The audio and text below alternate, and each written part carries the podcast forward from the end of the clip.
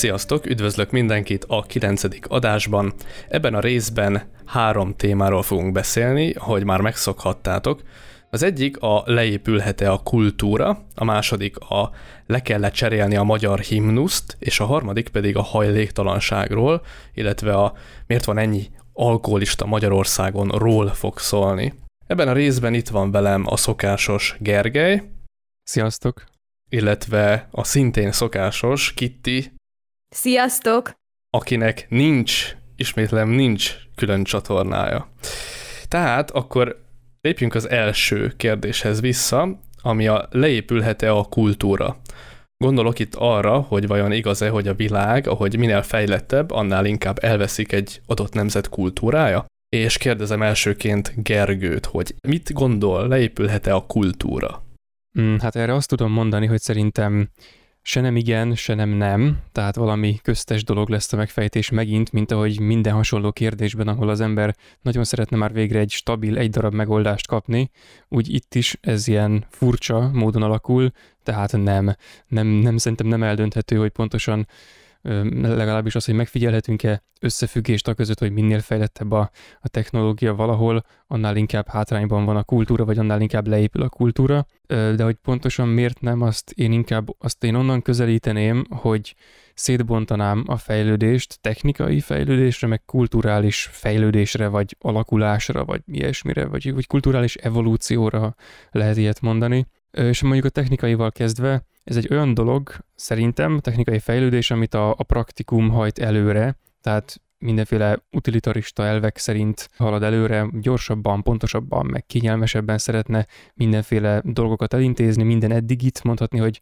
felpörgetni igyekszik, meg vannak mindenféle más részei is, tehát ami nem kizárólagosan törekszik a, a praktikumra, hanem mondjuk, mondjuk intelligens rendszerekkel, meg hasonlókkal, tehát nem akarom teljesen egy kalap alá venni az egész technikai részt, mert tudom, hogy nem így van, viszont az indítékai azok bármilyen bonyolult módon is akarja elérni őket, azok megmaradnak ennek a praktikus indítatásnak, úgyhogy végül is ez, ez az, ami előrehajtja, és itt már alapból látszik, hogy na ez nem közös a kultúrával, de itt még nem hoznék fel ellentétet vagy egymásra hatást, hanem mondjuk azt mondanám helyette, hogy ez olyasmi, hogy a kultúrával a technikai fejlődés nem törődik. Tehát van vonatkozása a kultúrában, de egyáltalán nem azért létezik. Tehát nincs szüksége a technikának erkölcsi bírálatra, mert van saját erkölcsi rendszere. És talán ez megint az utilitarizmus, meg megint a praktikum, meg megint az ilyesmi.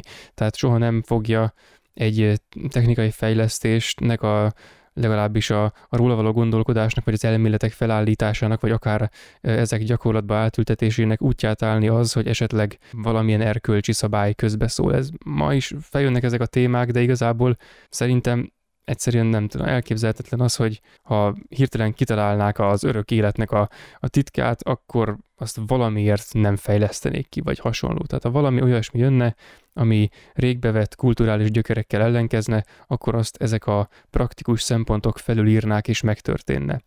Ebben már egy kicsit meg lehet fogni, megint csak a, a kulturális oldallal való ellentétet, de még azért egy dolgot hozzácsatolnék, hogy mindettől eltekintve szerintem a technikai fejlődés a maga irányával az nem dolgozik a kultúra ellen, csupán nem foglalkozik vele. Az emberek hozzáállása az, ami megváltozik, mert mást kezdenek el keresni a kultúrában, vagy a művészetben, vagy stb., vagy, vagy erkölcsben, bármi, bármihez hasonlóban, mint amiért az létezik. És így esetleg olyan, olyan művészet, vagy olyan, olyan irányú kultúra is keletkezik, néhol, ahol már tényleg azt követi, mármint ezeket a technikai fejlődés révén megváltozott, illetve arra reagálva megváltozott elveket. És akkor ez már tényleg egy, egy másfajta, egy technikai kultúra, egy ilyen nagyon modern vagy mechanikus kultúra. Ezt talán nevezhetjük a, a klasszikus kultúrával szembeni leépülésnek, de ez megint egy olyan dolog, hogy Ez akkor megy végbe, hogyha az emberek a, a kultúrát azt elkezdik a technikai fejlesztéseknek a, az oldaláról nézni, azoknak a szempontjai szerint megítélni, vagy rangsorolni, vagy abból a bázisból megítélni, vagy oly módon szelektálni a, a kulturális dolgok között, hogy az a szelektálás az megfeleljen a technikai oldal elvárásainak. Ez azért nem jó, mert a technikai elvárásnak praktikum képezi az alapját, az nem arra van, hogy levezessük belőle azokat az elveket, amiknek a mentén társadalmat szervezünk.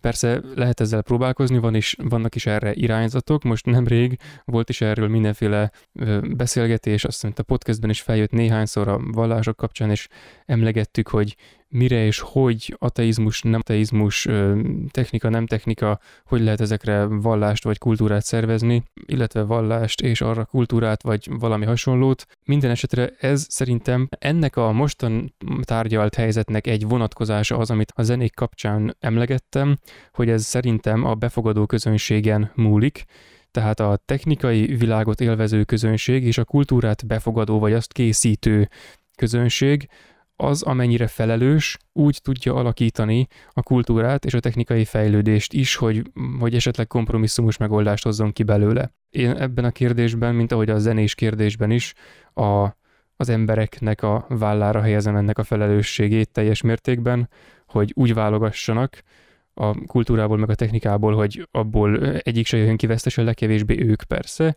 de a szempontokat azért válasszuk szét. És akkor elmennék kicsit a másik irányba, hogy mondjuk kulturális fejlődés, hogy ez mit jelenthet. Itt, itt csak ilyen elég ilyen elszórt gondolataim vannak, mint például, hogy a, a mondjuk a mindenkori vagy aktuális kultúrának az ápolása. Na, például az egy kulturális szempont, vagy hogy a, a kortárs művészettel való értő foglalkozás, vagy, vagy ennek az oktatása, vagy, vagy áttekintése, aktív alakítása, művelése, stb. És akkor a művészek részéről pedig ugyanennek a karbantartása, meg tiszteletben tartása és aktualizálása, stb. És akkor ez az aktualizálás, ez kicsit átkacsint a technikai oldalra, hogy akkor a, itt, a, itt a technikai szempontok és művészeti szempontok egyaránt felbukkannak, hogy pontosan hogyan is írunk, vagy hogyan is festünk, vagy hogyan is gyártunk erkölcsöt, mihez igazítjuk a kultúrának az összes alappillérét, azokat a kicsit mondjuk, hogy rugalmasabb elveket, vagy hát alapból rugalmasságra készülő elveket, amik most erre a mostani világra készülnek. Ugyanígy a, alakulnak a, tudom, a kultúrában használatos kifejezés módbéli változások, vagy hogy lehetne ezt mondani. Tehát ugyanígy a, a technikai lehetőségeknek a figyelembevételével, meg a kidolgozásával, meg a, meg a mindenféle ilyesféle dolgaival mindezt nem csak a, az aktuális kultúrával, hanem mondjuk a, a régebbi kulturális örökségeknek és egyebeknek a fenntartásával, meg a helyén kezelésével lehet megőrizni, és akkor itt bejönnek ilyen szempontok, hogy például ott is átmegy egymásba egy kicsit technika és kultúra, hogy mondjuk restaurálás, meg, meg ilyesmi. Tehát ezek a szempontok bejönnek, és akkor visszatérnék a, az egész mondandómnak az elejére, hogy a technikai fejlődés az egyik oldalon ad, a másikon elvesz. Gondolom nincs teljes egyensúlyban, tehát ezt itt nem lehetne kimondani, hanem mindenféle szempontok szerint vannak mínuszos dolgok, meg pluszos dolgok, és igazából én alapvetően úgy gondolom, hogy a, a kultúra az, ami befogadja a technikát, de ennek a kultúrának és az azt alkotó embereknek főképpen az a próbája, hogy ne oldódjon fel a kultúra, vagy ők maguk ne oldódjanak föl benne, hanem használják, használja, ahol tudja, és építse be, stb és akkor mondanák egy ilyen tételmondatot, hogy eldobni a kultúrát a, a technikáért, vagy ugyanez fordítva, az nagyjából ugyanakkor a hülyeség. És akkor nem tudom, ezzel a kicsit összeszedetlen felvezetéssel dobnám a labdát Kittinek, hogy vegye át a szót. Szerintem leépülhet a kultúra, és én ezt, hogy egyértelműen tudok erre válaszolni, így saját magam véleménye szerint, hogy igen. A véleményemet ezt arra alapozom, hogy például, ha megnézzük, hogy milyen volt mondjuk a popzene 40 éve, meg most, akkor most mondhatjuk azt, hogy a popzene mindig is szar volt, és akkor tök egyszerű dolgunk van, de hogyha megnézzük így, hogy mondjuk az egy kicsit szar, az meg már nagyobb fos, és csinálunk egy skálát neki, akkor azért észlelni lehet a különbségeket, hogy ahogy haladunk előre az időben, a kultúrán belül bizonyos dolgok, mint hogyha ö, romlanának. Mondjuk ez is emberfüggő, mert van, aki a minél idősebb ezt úgy éli meg, hogy hát régen jobb volt, és akkor van egy ilyen nosztalgia faktor, és, és minél jobban halad előre az idő, időben annál rosszabbnak látja, tehát nem tudom, hogy nálam is valamilyen sajátosság sarkal arra, hogy azt mondjam, hogy szerintem van, ami régen minőségibb volt,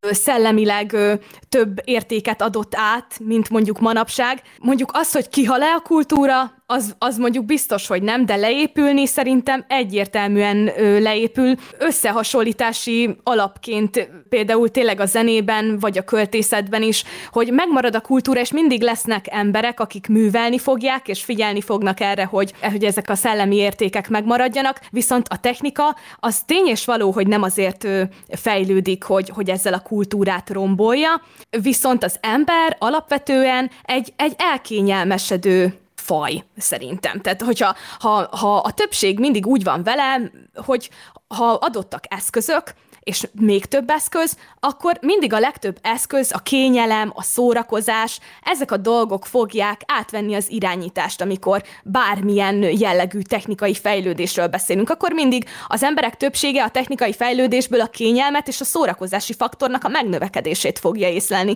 nem pedig azt, hogy most hú, ezzel a technikai eszközzel mennyivel több szellemi munkát tudnék belefektetni ebbe vagy abba. Tehát elsősorban a technika nem akar rossz lenni, de akaratlanul is az embereknek egyfajta elkényelmesedését okozza.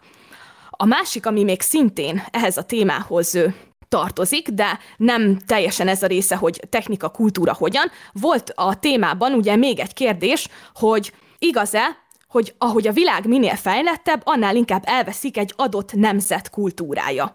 És erre azt hiszem nem tértél még ki, Gergő, mert kíváncsi vagyok, hogy erről konkrétan mit gondolsz, meg majd Robin is, hogy a nemzeti kultúra merre halad így, hogy a, a világ fejlődik, mert szerintem megmaradnak, meg e, ez is ugyanaz, hogy lesznek mindig konzervatív emberek, akik nagyon fognak erre figyelni, hogy a nemzet kultúrája megmaradjon, meg ugyanakkor én is, amíg élek a gulyás meg a pörkölt lesz a kedvenc kajám, meg ilyesmi, de azt én is érzékelem, hogy amíg régen megvolt, hogy voltak népviseletek, és megvoltak ezek az autentikus öltözködés, zeneiség, és tényleg tájegységenként változott, és más volt, mint hogyha a technikai fejlődés, az internet, és az, hogy repülővel elutazunk bárhova, mint hogyha tényleg összemosná a kultúrákat, akarva, akaratlanul is, hogy mindenhol lesz McDonald's, meg, meg ha el akarsz menni valahol, valahova nyaralni, akkor nehezebb dolgod van, ha úgy szeretnél valahova elmenni nyaralni, hogy az autentikus helyi érdekességek, az adott helyi kultúrára vagy kíváncsi, akkor valami nagyon kieső helyre kell utaznod. Hátizsákkal, mert a turista paradicsomban ugyanazt fogod kapni, amit otthon vagy máshol. Tehát, hogy, hogy már a nyaralás is annyira ráment erre, hogy mindenhol ugyanaz van, tengerpart, szép kilátás, hello, és nincs az, hogy mert ott ezt teszik az emberek, így csinálnak, így viselkednek, ö, stb. És sokszor a turistákban sincs meg ez a tisztelet, hogy szerintem ez is azért így eléggé elgondolkoztató, hogy a, a manapság a mai világban sokan nem azért utaznak, hogy megnézzék, hogy ott hogy élnek az emberek, meg mennyire viselkednek máshogyan, hanem kifejezetten azért utaznak, hogy pihenjenek, meg szórakozzanak. És hát gondolhatjuk, hogy azok a helyiek, akik mondjuk abból élnek a tengerparton, hogy kiszolgálják a vendégeket, azok utána így ezzel a hozzáállással természetesen negatív véleménnyel szoktak lenni a turistákról, de erre a turisták is adnak sajnos egy, egy alapot, hogy meglegyen ez a negatív véleményük. Tehát itt a, a, a kultúra, meg az, hogy, hogy a, a nemzeti kultúra, a tájegységenkénti kultúra hogyan változik. Szerintem ez az utazgatós internetes dolgok megmagyarázzák ezt, hogy, hogy igen, kicsit, mint hogyha hullana szét, tehát én nem azt mondom, hogy meg fog szűnni teljesen a, a kultúra és a kulturális értékek, valamint a nemzeti kultúra, de a technikai fejlődés és az, ezek az egyebek, amerre haladunk, egyértelműen építik lefelé, vagy valami új maszlag jön ebből létre, ami, ami jó is, rossz is, nem tudom, tehát hogy, hogy valamit okoz mindenféleképpen, akár nevezhetjük ezt leépülésnek is, attól függ, hogy pessimistán vagy optimistán fogjuk fel ezt a dolgot szerintem, de biztos, hogy belefolyik, nagyon belefolyik, a technikának tény és való, hogy az, az azzal kapcsolatban egyetértek veled, Gergő, hogy a technikának nem célja, hogy leépítse, viszont ahogy az emberek használják a technikát, úgy fogják megadni az alapot annak, hogy mégiscsak leépíti, és mégiscsak úgy tűnik, mintha a technika építené le, holott nem, csak az emberek, akik használják a technikát. Ez tök jó, hogy ezeket felosztátok, de én nem itt fognám meg a dolgot, úgyhogy legalább nem ugyanazt fogom elmondani. Én azt látom, hogy ahogy megyünk előre az időben, úgy egyre inkább olvad össze a kultúra más kultúrákat. Tehát gondolhatunk arra, hogy amikor megjelent a kereszténység és alakultak ki keresztény államok, akkor nyilván bekebelezték a régi vallások államait, legyen mondjuk ez egy északi ország, vagy egy keleti, de folyamatosan kebelezték be a többit, és a végén egy egységes keresztény kultúrkör jött létre egész Európában. Tehát itt már látható volt egy ilyen egységesítés. És ez ugyanígy van most is, hogy én azt látom, hogy az internet megjelenésével, illetve a különböző ideológiák térnyerésével egységessé válik a kultúra, és akkor itt lehetne szóba hozni a globalizmust is például, de ezt most hagyjuk, de például a kultúra még a második világháború előtt vagy közben hasonlónak volt mondható mondjuk Közép-Európában,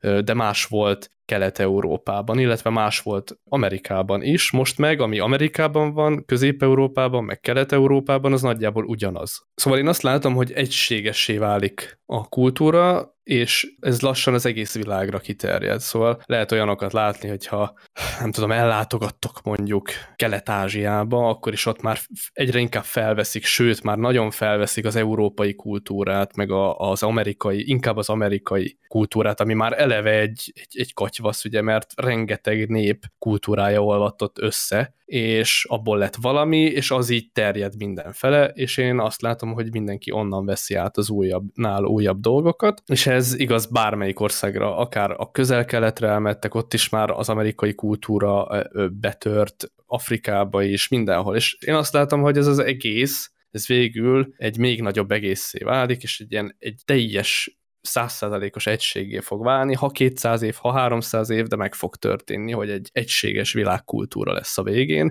és én azt is el tudom képzelni, hogy a nyelv is meg fog változni, és egy egységes világnyelv lesz majd a végén. A nyelvnek azért köze van nyilván a kultúrához, legalábbis szerintem, de én el tudom képzelni, hogy 300 év múlva, most mondtam egy számot, mindenki csak angolul fog tudni beszélni, és nem lesz semmilyen másik nyelv, és már az összes nyelv egy elfeledett nyelv lesz. Ennek talán az internet is lehet az okozója, hiszen az interneten keresztül rengeteg fajta kultúrával találkozhatunk, és ezek a kultúrák folyamatosan ellesnek egymástól. És a végén egy nagy egység lesz belőle, tehát így összekeveredik, mint hogyha fognál egy palettát, és rengeteg szín van rajta, és azokat így összekevered, előbb-utóbb egy szín lesz belőle. Én szerintem egyébként nem épül le kultúra, hanem átalakul a kultúra. Tehát én azt nem mondanám, hogy így leépül. Persze a klasszikus kultúra az leépülhet, de azért épül le, mert egy másikat építünk a helyére, szóval ez folyamatosan változik. Szóval én azt mondanám, hogy háromféle gondolkodásmód lehet ebben. Egy progresszív, egy tradicionalista, meg egy semleges, ami egyik másik oldallal szemben sem elfogult. A progresszívek inkább azt mondják, hogy jöjjön az új, a tradicionalisták azt mondják, hogy maradjon a régi, vagy hozzuk vissza a régit, és vannak a mérsékeltebb emberek ebben a kérdésben, ami egyébként a többség, aki azt mondja, hogy is-is. Szóval, hogy maradjon egy pici a tradicionalizmusból is, vagy a tradicionális gondolkodásból meg maradjon egy pici a progresszívből is, tehát nem jó az sem, hogyha csak az új marad, meg az sem jó, hogyha végig csak a régit tartjuk meg. Szóval én nekem ez a véleményem arról, hogy leépülhet a kultúra. Szerintem, így mondom utoljára, nem épül le, csak átalakul. Na, én, én Kittinél kezdeném a reagálást, már legalábbis annál, amit ő mondott, hogy igazából én is lehetségesnek tartom azt a narratívát, hogy a, hogy a kultúra az leépül, meg elveszik, de én speciál pont nem a, a zenei stílusoknak a megváltozásában látnám. Erről azt hiszem beszélgettünk még a, a zenés podcastben valamikor, mármint a zenés adásunkban, hogy hogyan is változtak meg, meg hogy az a fajta, hát mondhatjuk cenzúrának, ami régebben abból táplálkozott, hogy nehéz volt zenét készíteni, itt csak a, mondhatjuk, hogy az elegendő mennyiségű elhivatással, vagy elegő, elegendő minőségű elhivatással rendelkező művészek tudták a műveiket elkészíteni, az a cenzúra manapság a technikai fejlődések révén, meg lát leginkább ennek azon vonatkozása révén, hogy ez már a legtöbb, a legtöbb ember számára elérhető, már nem adott nem létezik, és így aztán sokkal több is van, és mivel sokkal több van, ezért a közönség is sokkal jobban megoszlik. Ezért az egységesedés az eltűnik, az feloldódik a, a sokaságban, de ez az a rész, amit én még nem neveznék igazából leépülésnek, tehát erre mondhatná egy tradicionalista, hogy jól van, akkor csináljuk vissza, vagy valami ilyesmi, és akkor majd, majd jobb lesz, meg, meg kevesebb, meg, meg akármi, hogy jobb lenne visszahozni a korábbi állapotot, de szerintem ez még nem a, ez még nem a leépülés. Ezt én legutóbb is a zenésben szerintem megint oda sóztam a, a befogadóknak a nyakába, hogy izé, kezdjenek vele, amit tudnak. Viszont bejött ez a, amit most én is alkalmaztam, a, a történeti szemlélet, amit én csak így nevezek, nem tudom, hogy valaki nevezte-e már így, most így fogom hívni, és ez ugyanannak tűnik nekem, mint amit Robin mondott a, a három szerint elképzelhető vélekedésnél, a progresszívnél, a tradicionalistánál és a mérsékeltnél, főleg, hogy itt az utolsónál bukkan fel szerintem ez a történeti jellegű szemlélet, ami ezt a, hát nem leromlás, hanem a személytelen változás szót használja arra, hogy, hogy valami már nem olyan, mint, mint régebben volt. De ez ugyebár nem igazán alkalmas arra, hogy véleményt fogalmazzon meg. Ezt azt hiszem már szintén valamikor emlegettem, hogy amikor valaki végignéz egy városképen, és azt mondja, hogy hát neki kurvára nem tetszik, ahogy itt éppen ez kinéz, és erre valaki rámondja, hogy jó, de hát most e, ezen, ahogy én végignézek, én látom rajta a városnak a történelmét, hogy ez miért ilyen, amilyen, és ez milyen jó. És akkor ez nem az, hogy leomlott a ház, hanem csak annyi, hogy most itt ez megváltozott ennek a városrésznek az állapota, vagy ilyesmi. Ez a fajta történeti szemlélet valószínűleg soha nem kezd el a gyakorlatban, ha csak nem formál párhuzamosan egy másik ideológiát ezzel a vélekedésével bármilyen aktív tevékenységbe belekezdeni, hanem megtartja és szemléli, hogy jaj, milyen szépen változik. Tehát valahol ezt a történeti dolgot, ezt, ezt félbe kéne hagyni, és akkor mégiscsak csinálni valamit. És hogy a mérsékelt az ne azt jelentse, hogy kicsit ez, kicsit az, és akkor el, elintézzük a, a romlás szót azzal, hogy változás, meg elintézzük a, az újítás szót is azzal, hogy változás. Az egyik azzal intézi el magának, hogy jaj, hát változás, a másik meg úgy intézi el magának, hogy jaj, hát változás, de jó, stb. Tehát mindkettő ezzel okolja meg magának, és akkor van a, a mit tudom én, ebből lesznek a mérsékelt, mérsékeltek. Tehát ez, ez nekem egy kicsit olyan, hogy most akkor kellene találni egy, egy motivációt, ami mentén változtatunk egy valami ahhoz hasonló motivációt, mint ami a, a technikai fejlődésnek is az alapmotivációja, meg mint ami az olyasmiknek is a motivációja, amit Kitty mondott, hogy turizmus, aminek a motivációja ugyanúgy lehet a szórakozás, mint ahogy lehet az érdeklődés, meg stb. Én mondjuk elég sokat kirándulok, de nem azért, mert annyira érdekelnének a különféle kultúrák, hanem mert bírom a kurva jó helyeknek a látványát, de nem szeretem az embereket például, ezért aztán ilyen lehetetlen helyekre, meg mindenhova ilyen helyekre járkálok, de igazán nem azért, mert valami kis eldugott kis egyedi kultúrát szeretnék felfedezni, hanem így magam miatt. És szerintem egyébként a, amióta a, a messzire elmászkálásnak már nem a világnak úgymond a, a felfedezése, a motivációja, azóta ez a szórakozás faktora is megvan, szóval ez szerintem minden nem is igazán kezdhető ki. De kicsit visszatérnék a technikai fejlődés motivációjához, mert ugye úgy tűnik, hogy maga a technikai fejlődés az pont annyira személytelen dolog így önmagában, mint amennyire ez a történeti szemlélet az, hogy hát igen, ez egy eszköz, ezzel azt csinálsz, amit akarsz, de mégis ez egy olyan eszköz, ami egy olyan motiváció révén készült, ami tudta, hogy ez milyen igényt fog kielégíteni. Tudta, hogy ha valakinek a kezében beleadja ezt a bizonyos kést, akkor ezzel tuti biztos, hogy vajazni fog, és nem gyilkolni. Ezért mondhatjuk, hogy ez a motiváció már alapból egy számító motiváció, egy olyasfajta elgondolás, ami előre tudja azt, hogy ezzel mit fog kezdeni a befogadó közönség, ezért ez nevezhető esetleg átverésnek, de persze ezért nem hibáztatható senki. Attól még lehet átverés, persze, hogy, hogy hibás nem kereshetünk, de szerintem ez pont olyasmi, hogy a, a technikai dolgokat ilyen irányból lehet kritizálni, de ilyen alapon visszafogni nem lehet. Tehát meg lehet mondani, hogy a, a technikának ez az általános eszköze, amit a világnak kínál, ez egyértelműen ahhoz vezet, hogy az emberek elpunyadnak, de ehhez nem az kell, hogy ez a motiváció ö, megváltozzon, vagy igazából de csak máshogy megfogalmazva. Tehát nem azt kéne mondjuk, hogy, a, hogy ez az alapmotiváció átvándoroljon valahova, hanem hogy az embereknek legyen arra motivációjuk, hogy egy másik motivációt tegyenek ennek a helyébe, mert felelősen tudják, hogy ezzel a mechanizmussal, amit technikai fejlődésnek nevezünk, és amit elvileg nekik kellene csinálni, az rájuk károsan hat. És ezért én ezt megint besózom az embereknek a nyakába, hogy akkor, hogy találják ki ők, hogy mit akarnak, és éljék úgy az életüket felelősen, hogy mindenből egyenlő részt kapjanak, és ne úgy legyenek mérsékeltek, hogy nézik, hogy leomlik a város, és jaj, de szép a történelme, hanem úgy, hogy azért elhatározzák, hogy én most azért látni akarom itt ennek a dolognak a történelmét, és ennek most az lesz a történelme, hogy szépen kivakolom, vagy valami ilyesmi. És különben ugyanez bármilyen más művészettel is elmondható, de nyilván ehhez ízlés kell, hogy meg minden kell hozzá. Tehát ez nyilván külső ö, szempontból nem megokolható, vagy legalábbis nem minden felelősség nélkül.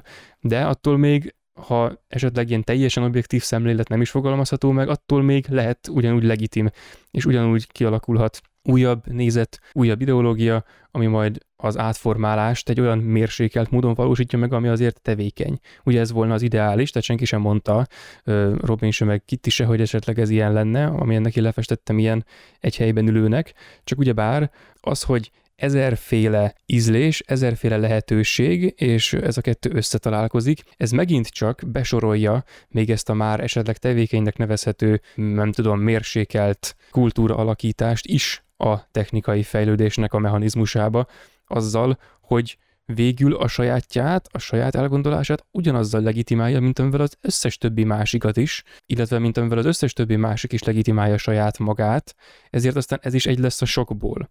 Tehát végül is nem egy újabb szemléletmód, csak még egy az ezer másik között. Így ez kicsit úgy tűnik, mint a ez nem lenne elég, hogy ezt látjuk, hogy ez történik, és nem csak, hogy nem elég, hanem közel sem elég. És a, a nemzeti kultúrákhoz is hozzátennék még valamit, hogy itt igazából, amikor azt mondjuk, hogy egy közös kultúrává kezdene alakulni, vagy legalábbis úgy tűnnék a helyzet, mint hogyha ez meg, meg szeretne történni, akkor igazából arról beszélünk, hogy a, egyediség feloldódik a, az egységben, vagy a sokaság az egy darabban, vagy valami ilyesmiben. És akkor itt meg ez egy másik kultúra leépülés fogalom, itt ez máshonnan fogja meg a dolgot, ez mondhatjuk, hogy mondjuk az internetből vagy a nagy közös platformból következik, de ez, ez ahhoz hasonló, mint ami a, a zenénél volt, hogy na ez olyan, amit én már megint nem sorolnék a, a leépülésbe, legalábbis nem még most. De ez valami olyasmi, amiből igazából lehet leépülés, mert az végül is egy szerintem, a maga megítélése szerint erős szempont, hogy mondjuk izé, gulyásleves, meg stb. Tehát, hogy a, a nemzeti értékek meg jellegek, azok elég erősen vesztenek a sokszínűségükből, amikor egy nagy egészé olvadnak össze, hogy az a massza az végül olyan színű legyen, amilyen színűnek lennie kell azok alapján, amit belerakunk. És akkor a kicsit kirívóbb szín, az a nagy sötét szürke masszában kevésbé látszik, mint az eleve szürke szín, és akkor így végül aztán a mennyiség el fogja dönteni annak a kérdését, hogy milyen kulturális jegyek maradnak fönt ami pedig hát alig ha nevezhető, mindenféle elvek szerint mondjuk, hogy igazságosnak, úristen, mi volt ez a kifejezés, na mindegy, szóval ez speciál, szerintem egy veszélyes dolog, tehát ettől én is, meg egyébként a, a globalizációs témakörtől, ami talán egy másik adásban egy komplett téma is lehetne, az is nagyon erősen belejátszik, és én ettől azért egy kicsit tartok, szóval ha most megpróbálnám elkerülni a következetlenséget, akkor azt mondanám, hogy na ez olyasmi, ami egyszer majd tényleg kultúra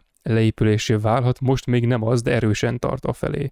És akkor visszatérnék ahhoz, hogy hát igen, kéne egy tevékeny, mérsékelt szemlélet, ami szerintem egyelőre nincsen, mert ugyanúgy áldozatául esik annak, amit felfedez a világban, és amit meg akar gyógyítani, mint az összes többi. Volt egy rész, ahol mondtad, hogy a sok egyéniség végül mégis egyben olvad össze, jogosnak tűnik az, hogy számon kérjük ugye a befogadót, vagy maga, magukat az egyéneket, hogy hogyan meg merre alakítják a kultúrát, mit fogyasztanak belőle, mi az, amit átadnak. Viszont lenne értelme annak, hogy rájuk bízzuk látszólag, de ugyanakkor meg szerintem valahol reménytelen is, amikor egyénenként azt mondjuk, hogy ez az emberek összességének a felelőssége, mert mindenki úgy van ezzel, hogy egyénenként úgy érzi, hogy tesz valamit, meg igyekszik, meg ilyesmi, aztán amikor tömegesen, meg statisztikában nézzük a dolgokat, akkor valahogy elveszik mindig ez, a, ez az egyéni tevékenység vagy gondolkozás, és, és nem látod azt mégsem. Tehát, mint hogyha úgy működnének az emberek, hogy egyénenként próbálnak valamit tenni, de a mechanizmusok meg mégis azt hozzák belőlük elő, hogy egy testként mozognak előre vagy vissza, vagy éppen amerre a körülmények vezetik őket.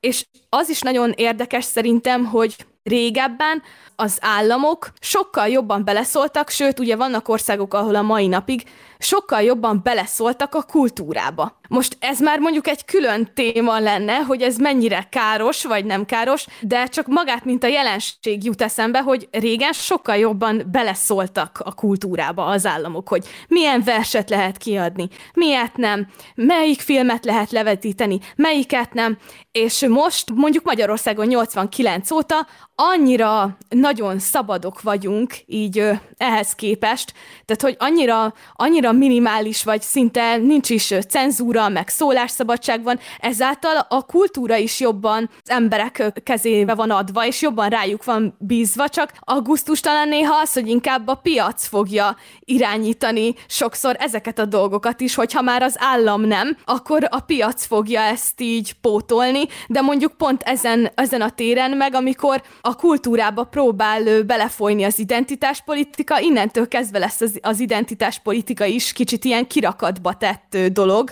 aminek nincs annyira nagy jelentősége, pont ezért, mert már nem szólnak bele az államok ugye abba, hogy mit adhatsz ki, meg mit nem. Tehát olyan szempontból régóta megvan a lehetőségünk abba, hogy ö, arra, hogy a kezünkbe vegyük, és irányítsuk a dolgokat, és, és mégis ö, érdekes ö, dilemma számomra, hogy most akkor jó-e a fene nagy szabadság, vagy inkább ö, visszahúz. Nekem nagyon sok dilemmám van például konkrétan ezzel a dologgal kapcsolatban.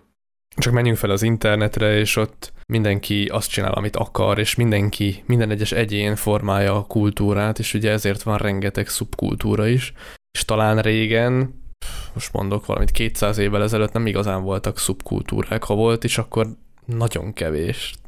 Most hatványozottan több van, és rengeteg, iszonyat sok van, és ezek a szubkultúrák is formálják a kultúrát, de mindig a sajátjukat nagyjából, mindig a saját közegükben formálják a kultúrát, és ezek már ilyen kis buborékok, hogy mindegyik egy kis buborék. És az egységes kultúra, a, a nagy kultúra, az meg, az meg már nem nagyon van, azt már nem nagyon követi senki, hanem mindenki igazából szubkultúrákat követ, én azt látom, de ez csak az én véleményem, nem biztos, hogy igaz.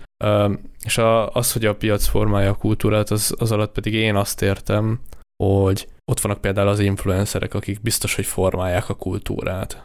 Biztos vagyok benne, legalábbis a szubkultúrákat biztosan, de szerintem a kultúrát magát is, és ezek mind a pénzről szólnak. Tehát mind, mindig a pénz szól bele, hogy éppen hogyan formálják a kultúrát.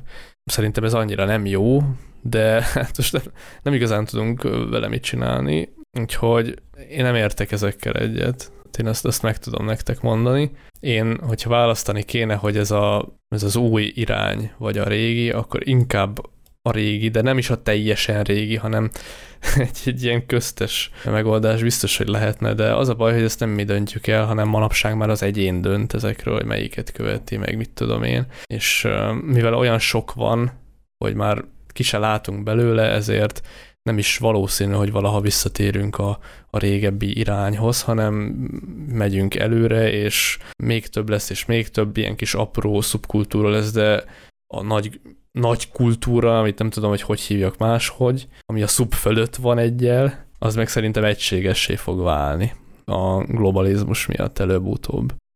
Én igazából a Kittinek a legutóbbi mondásai közül reagálnék néhányra, hogy igen, egy, az, mondjuk az állami szinten szervezett kultúra az egyébként szerintem nem ördögtől való, csak nagyon vigyázni kell, hogy nehogy véletlen valamilyen más a kultúrától idegen elvek szerint meghamisítsa a kultúrát, és ebből nyílik az ajtó a piac felé, hogy ez egy ilyen hülye implikatív helyzet, hogy ha piac, akkor ott mi történjen a kultúrával. Tehát föltesszük, hogy piac, igen, mert nem szükségszerű, hogy az legyen, de hogy ha már piac, akkor én azt mondom, hogy igen, akkor sajnos az a kurva nehéz helyzet tud előállni, hogy ilyen baszottul idealistának kell lenni, amit egyesek már naívnak neveznek, és én mondjuk azt mondanám, hogy na igen, ilyenkor olyan motivációt kellene létrehozni, vagy egy olyan motivációs, nem tudom, általános motivációnak kéne megvalósulnia, hogy az igényt termeljen a piacon az egyedire, meg a, a minőségre, meg a, a kulturálisan értékesre, olyasmikre, amik, amely fogalmak nem is léteznek ebben a vonatkoztatási rendszerben. Tehát itt ez már egy durva ellentmondás. Lehet, hogy ez alapból kizárja azt, én nem szívesen hinném ezt, mert akkor ilyen én nem tudom, ilyen bináris véleményt kéne megfogalmaznom, amit nem szeretek, és amúgy is nehéz olyat csinálni, úgyhogy nem. Minden esetre ami mindig felbukkan, amikor ilyesmiről beszélgetünk, hogy a probléma az maga az, hogy a, az egységes kultúra, ami mielőtt létrejönne, azelőtt végbe megy ez, amit már Robin korábban társadalmi atomizálódásnak, meg most a kultúrával ugyanennek nevezett, hogy szépen mm, végtelen mennyiségű kis cuccra megy szét, aztán annyira általánosá válik ez a kis kultúráknak a sokasága, hogy a, mikor aztán általános, nagy, összekutyult kultúrává válik, akkor ott már nem, nem lesz ez szempont. De ennek egy korábbi fázisa az, hogy ez mennyiségi szinten módosul, ez meg szerintem pontosan ugyanaz, mint hogy, mint hogy a piac uralja a kultúrát is. Ez pedig egyértelműen a, a mennyiségi kérdés már megint, és szerintem ez a, ez a tünete a problémának. Ez az, ami így szem előtt van és ez pedig a pont a technikai fejlődésnek a, a mértéke. Tehát az információ elmélet például már abból szól, hogy a mennyiségével foglalkozunk a, az információnak formális, elvonatkoztatott módon, ez pedig pont a, a művészetnek a, a negáltja. Tehát ez olyan, hogy a, a művészet az pont, hogy konkrét, az nagyon konkrét, nagyon személyes, a, a, a tudományos, a technikai dolog az meg nagyon elvont, az nagyon formális, nagyon távolságtartó. És ezért aztán hogy nem tud hozzáférni az ilyesmikhez csak a mennyiségen keresztül, hogy most hány darab Dali, meg hány darab, mit tudom én, milyen másfajta művésznek, mit tudom én, milyen hányfajta másféle műve. És mivel csak így van hozzáférése, ezért ez ebből az irányból teljesen hozzáférhetetlen. Tehát a, a technikán keresztül a kultúra az, az nem elérhető, de a kultúrán keresztül a technika talán elérhető lenne. És akkor onnan kéne jönni, csak ugye ez olyan, hogy, hogy most ez a, a már annyira elharapózik a, az elkényelmesedés, meg az ilyesmi, hogy nem fog motiváció megképződni. Ez meg azért kicsit rossz hangulatú, és talán pont ez volt, amit Robin is mondott az előbb, hogy hát ez annyira nem jó, és szerintem én is itt szeretnék kikötni.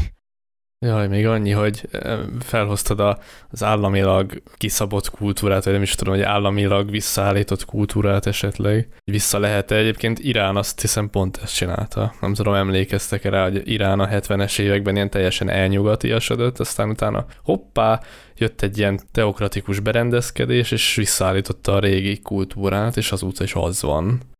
ja, ja. Szóval Szóval igazából vissza lehet csinálni, hm. ha valaki vissza akarja, csak ez olyan, ez olyan öncélúan is hangzik nyilván. Igen, ez az. Ugye most jön egy ilyen ideológiai kör, aki megmondja, hogy na, mi lesz a kultúra, és nekik éppen a tradicionalista beállításukból fakadóan a régi uh, iszlám kultúra volt az eredeti, és akkor azt állították vissza, valószínűleg meg az emberek egy része meg nem akarta ezt, aztán mégis ez lett, szóval így, így rá van kényszerítve az emberekre a kultúra, hát el lehet dönteni, hogy ez jó-e vagy nem. Nyilván valakinek jó, valakinek meg rossz. De valahol ad egy biztonságérzetet? És ez, és ez az, hogy aki bizonytalanabb, annak biztonságérzetet ad, amikor az állam irányítja a kultúrát, vagy veszi kézbe. Aki alapból ö, lázadó természet, annak meg ugye rosszabb, de a piac meg ugyanakkor nem ad, ö, nem ad olyan jellegű keretet neki, mint amilyen jellegűt régen az államok adtak. Hát igen, csak valaki nem akar keretek között élni. Nyilván aki szabad elvűbb, az, annak, az zavarja, vagy nem tud kiteljesedni a kultúrában. Igen, igen, igen, így van. Csak érdemes ebből a szemszögből is megragadni a dolgokat, mert szerintem ebben is nagyon sokat változott a világ, és Magyarországon mi is ezt érzékeljük. Bár azért van, van, amikor az identitáspolitika terén lehet ezzel vitatkozni, hogy azért van, amikor az állam megpróbál beleszólni, mert megpróbál, de szerintem sokkal kevésbé hangsúlyos módon, mint amennyire régebben ezt megtette vagy megtehette. Na, akkor a következő téma a le kell lecserélni a magyar himnuszt. Ugyanis volt egy ilyen kérdés, és akinek eddig nem esett volna le, mert hát miért esett volna le, a YouTube közösségben volt egy kiírásunk, hogy ajánljatok témákat, és hát nagyon sokat ajánlatatok, és eddig kb. a legtöbb, amit kibeszéltünk, az a ti ajánlásatok volt, tehát a hallgatók, és ez is. Tehát ez nem nekünk jutott eszünkbe, mielőtt valaki félreérti, hanem ez egy komment volt, és most ezt fogjuk kibeszélni. És hát nem tudom, hogy melyik őtök tudna erről először beszélni, én biztosan nem, mert fogalmam sincs, hogy mit mondjak erről jelen pillanatban, amíg titeket nem hallgatlak meg, mint akik felkészültek erre az adásra velem ellentétbe. Úgyhogy nem tudom, valaki kezdje el mondjuk. Kitti, régen beszéltél, most kezdjük veled szerintem. Ez egy igencsak nehéz téma, és megkívánja a kellő komolyságot hozzá, ami belőlem néhol hiányzik, de belevágok. Ő le kéne cserélni a magyar himnuszt. Hogyha nagyon egyszerű akarnék lenni, és mondjuk egy mondattal le akarnám zárni ezt a témát, akkor azt mondanám, hogy most már nem mindegy. Tehát, hogy, hogy lecserélni én abszolút nem cserélném le. De őszinte leszek, én sem vagyok vele teljesen kibékülve, mert ez a tipikus, tehát a, a magyarságnak van egy olyan apró velejárója, ez a sírva vígad a magyar, meg biztos mindenki találkozik ezekkel a közhelyekkel, de hogy tényleg, mintha lenne ilyen, hogy nemzeti szomorúság, vagy én nem tudom. És magáról a, a versről és a megzenésítéséről semmi rosszat nem tudok művészetileg mondani, de ugyanakkor meg a lényege, ahogy a hányattatott sorson végig kísér, ahogy megszólítja Istent, és, és fohászkodik hozzá, olyan, mint hogyha tényleg csak jobban beágyazná ezt a nemzeti alaphangú hangulatot, és ezért nem vagyok vele teljesen kibékülve. De ugyanakkor meg himnusz, mint himnusz, hogyha nem azt nézzük, hogy nemzeti himnuszok, hanem hogy maga a himnusznak a műfaja ő, micsoda, ez a fohászkodó, vers, abban meg a, a magyar himnusz az egyik legszebb himnusz, mert műfai kategóriában is, mint himnusz, ö, tökéletesen illeszkedik bele. És mondjuk ezért a vonásáért meg nem cserélném le. Így röviden, tömören, nagyjából első körben én ennyit tudok erről elmondani, hogy nem cserélném már le, viszont emiatt a, a fohászkodós, hányattatott, sorsos beágyazódás miatt ö, vannak bizonyos féle ellenérzéseim vele kapcsolatban, de a mű műfajiság, a vers maga, a zene, azzal meg semmilyen ellenvetésem nincs. De miért élik bele? Mert a himnusz az ugye azt jelenti, hogy egy, én legalábbis úgy tanultam, hogy dicsőítő ének, amiben ugye benne van a szakralitás, tehát a, a miénkben is benne van, és ugye a legtöbb himnuszban nincs benne, a külföldi ország, vagy a többi országnak a himnuszában nagyon a szakralitás nincs benne, pedig eredetileg a műfajban benne van, de a miénk egyáltalán nem dicsőítő, vagy ilyen a, a jó tulajdonságainkat kiemelő, meg a kiválóságunkat, a tetteinket, a nagy tetteinket, a győzelmeinket, hanem inkább csak a, a rosszat emelik, és ez a himnusznak egyébként szerintem pont, hogy nem. Ja, a himnuszba pont nem illik bele. De én, én lehet, hogy rosszul tanultam, vagy rosszul emlékszem. Többféle formája van. Tehát a himnusz elsősorban lírai, imaszerű műfaj, tehát Istenhez vagy Istenekhez fohászkodnak vagy dicsőítik. És itt van az, hogy vagy fohászkodik, mint például Kölcsen I, ami himnuszokban fohászkodik, és segítséget kér tőle.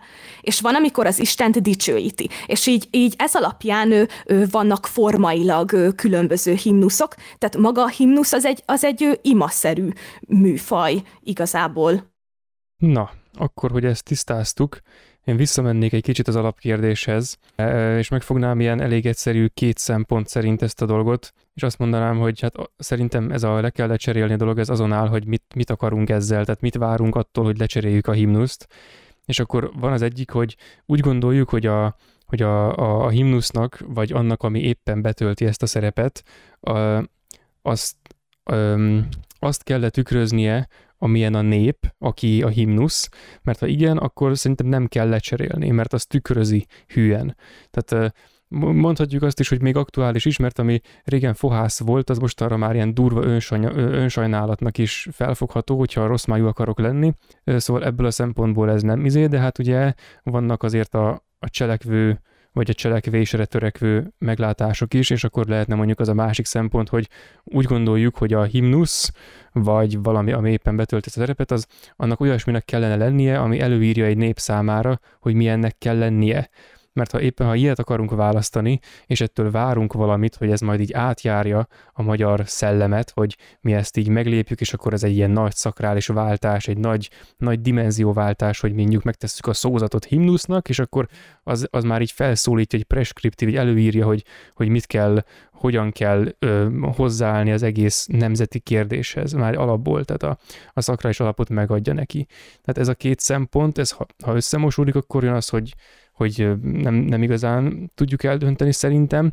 Művészetileg igazából én sem fogalmaznék meg kritikát, mert ki vagyok én végül is, de ha mondjuk olyan szándékunk van, hogy a, a magyarságnak a, a lelkületét, az általános, amit nem itt titok jól leírt, azt átformáljuk, és várunk ettől a himnusztól, mint mondjuk valamilyen ezen az úton tett lépéstől eredményt, akkor szerintem végül is le lehet cserélni. Én nem cserélném le, mert nekem rohadtul tetszik, nincs kifogásom a melankolikus hangvételű dolgok ellen, szóval bármikor elfogadom a mostani himnuszt himnusznak, és izé, a szózat is kurva jó, mm, nem látok benne különösebb lehetőséget, hogy ezzel bármilyen nagymértékű változást el lehetne érni, de végül is azért ez a két szempont nagyjából kifeszíti azt a skálát, ahol nem is igazán kell neki skála, de lényeg, hogy ez a két szempont nagyjából behatárolja azt, hogy ez, ez hol ítélhető meg. Szóval az én véleményem szerint az, hogy nem kell lecserélni, mert most, most maradjon, de ha valaki úgy gondolja, hogy még,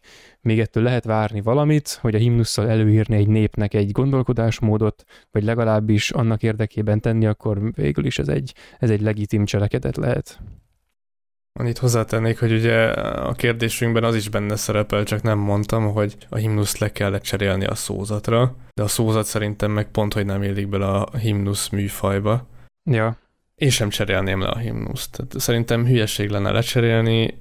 Én sem mondanám azt, hogy a, a legjobb érzés állandóan szomorúnak lenni, amikor ezt hallgatom, vagy, vagy mondom éppen, mert nyilván ilyenkor az ember kicsit úgy ugye olyan pozitív dolgokra vágyik, amikor a himnuszt mondja, és hát ugye rengeteg országnak nagyon pozitív himnusza van, hogy ők a legkirályabbak, meg a mit tudom én, a legjobbak, meg Isten velük van, meg a faszom tudja. Nálunk meg az van, hogy könyörgünk benne Istenhez, hogy legyen már velünk, és ez egy kicsit ilyen demotiváló lehet, hogy, hogy ilyesmi, és szerintem ezért van az, hogy nagyon sok ember lecserélni a himnusz, mert, mert túl szomorú, és hogy pozitívum nem nagyon van benne, csak, csak negatívum. Én ezt szóval meg tudom érteni, de én akkor is azt mondom, hogy nem cserélném le, bár valóban ugye tényleg szomorú, és nem hiába sírnak rajta mindig az emberek, amikor megszólal, és a, akkor mondjuk, mondjuk egy foci meccsen, vagy valami, akkor ott nagyon elérzékenyülnek az emberek, vagy bármilyen nemzeti ö, megemlékezésen, de az tény, hogy a himnusznál csak szomorúság van, és lehetett volna másképp is, de nem úgy lett, úgyhogy ezt én szerintem el kell csak egyszerűen fogadnunk, hogy nem úgy lett, így van megírva, a szenvedés van benne kiemelve meg a balsors, de nyilván a magyar történelem nem csak balsors, tehát van rengeteg dicsőség is a magyar történelemben, szerintem több, mint rossz, csak az utóbbi 150 évben annyi rossz ért, hogy itt már csak a rosszat tudták felsorolni, és azért, hogy ezzel a sok rosszal együtt várjuk a jót is, és hogy felejtsük el, de hát ugye emiatt a himnusz miatt pont, hogy nehéz elfelejteni a rosszat, amikor folyamat csak a rossz dolgok vannak benne, és folyamat ez jön elő, de én azt mondom, hogy, hogy szerintem ne akarja senki lecserélni, mert fölösleges, és nem hiszem, hogy, hogy, hogy le kellene cserélni. Itt volt több olyan zene is a közelmúltban, amire erre le akarták cserélni. Nem is jut eszembe, volt egy ilyen zene, azt ez a Magyarország, akármi, bla bla bla. Nem tudom, vágjátok-e? Ja, igen, valami rémlik. Na, arra is le akarták cserélni, nem jut eszembe a címe. Nekem Lehet, hogy csak ez a címe, hogy Magyarország, azt tudja. Ú, uh, Olái Bolya csinálta, vagy énekelt? Ja, ja, és a Geszti írta, azt hiszem. Na igen, arra akarták Olá, nagyon sokan, bombája. igen, arra akarták nagyon sokan lecserélni még a himnusz, de nem is értette, hogy mi a fasz. Tehát ennyi erővel ezek bárki most írhat egy új himnusz, és akkor le legyen cserélve, de szerintem nem kell. Tehát ennek, ennek történelmi ereje van, ennek így kell lennie, ez, ezt nem kellett cserélni, senki nem cserélte le. Még a németek se cserélték le a Deutschland, Deutschlandot, csak átírták maximum, de a dallam megmaradt. Abszolút egyetértek ezzel a nem lecseréléssel.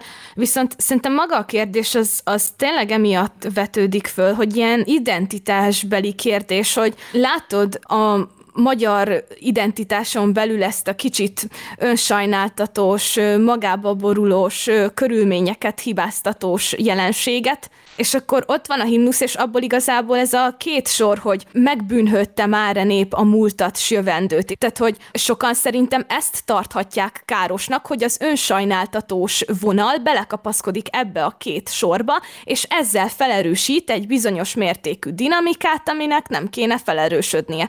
Viszont én úgy gondolom, hogy ha emiatt le is lenne cserélve, attól még, hogy a himnusz helyett, ami tényleg himnusznak igazán eredeti himnusz, mondjuk lecserélnénk egy indulóra, mint a franciák, ami tényleg lelkes, meg minden, az nem változtatná meg amúgy a, a, a magyarság tudatot, meg az azzal együtt járó érzetet, tehát, hogy nem hiszem, hogy, hogy a himnusznak a lecserélése mondjuk egy indulóra, az így olyan gyökeres identitásbeli, meg felfogásbeli változást hozna létre, amit érzékelnénk, vagy egyáltalán 50 év múlva érzékelnénk. Tehát, hogy nem hiszem, tehát pont emiatt nem hiszem, hogy, hogy lenne ennek értelme.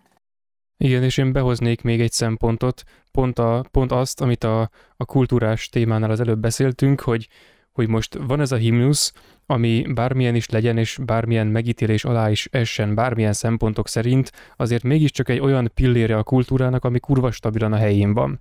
És oké, okay, hogy az identitás, ami hozzá kapcsolódik, az talán nem tetszik nekünk annyira, de ne cseréljük le azért, hogy hozzáigazítsuk más ö, kultúrákhoz, és olyan elvek szerint ráadásul, amik azokból a kultúrákból jönnek esetleg.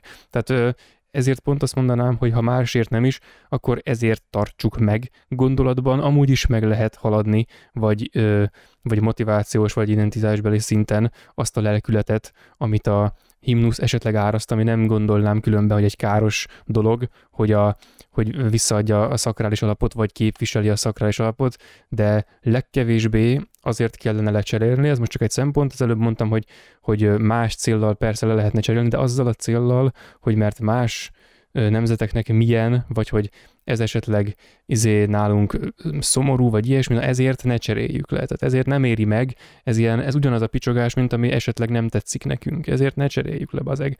Akkor már inkább, igen, akkor már inkább egy másik szempont tetszett ez a, ez a sorrend cserés felvetésed, hogy előbb, előbb a, nem is tudom már, hogy fogalmaztál, de szerintem így nagyjából a témához lehetne végszó is, hogy nem a himnuszt kell lecserélni, hanem a magyaroknak kell lecserélni az önsajnálatot, a, a búskomorságot, meg, meg az ilyen egyéb identitással együtt járó vonalat valami optimistább szemléletre, valami büszkébb dologra, és ezt így himnusztól függetlenül.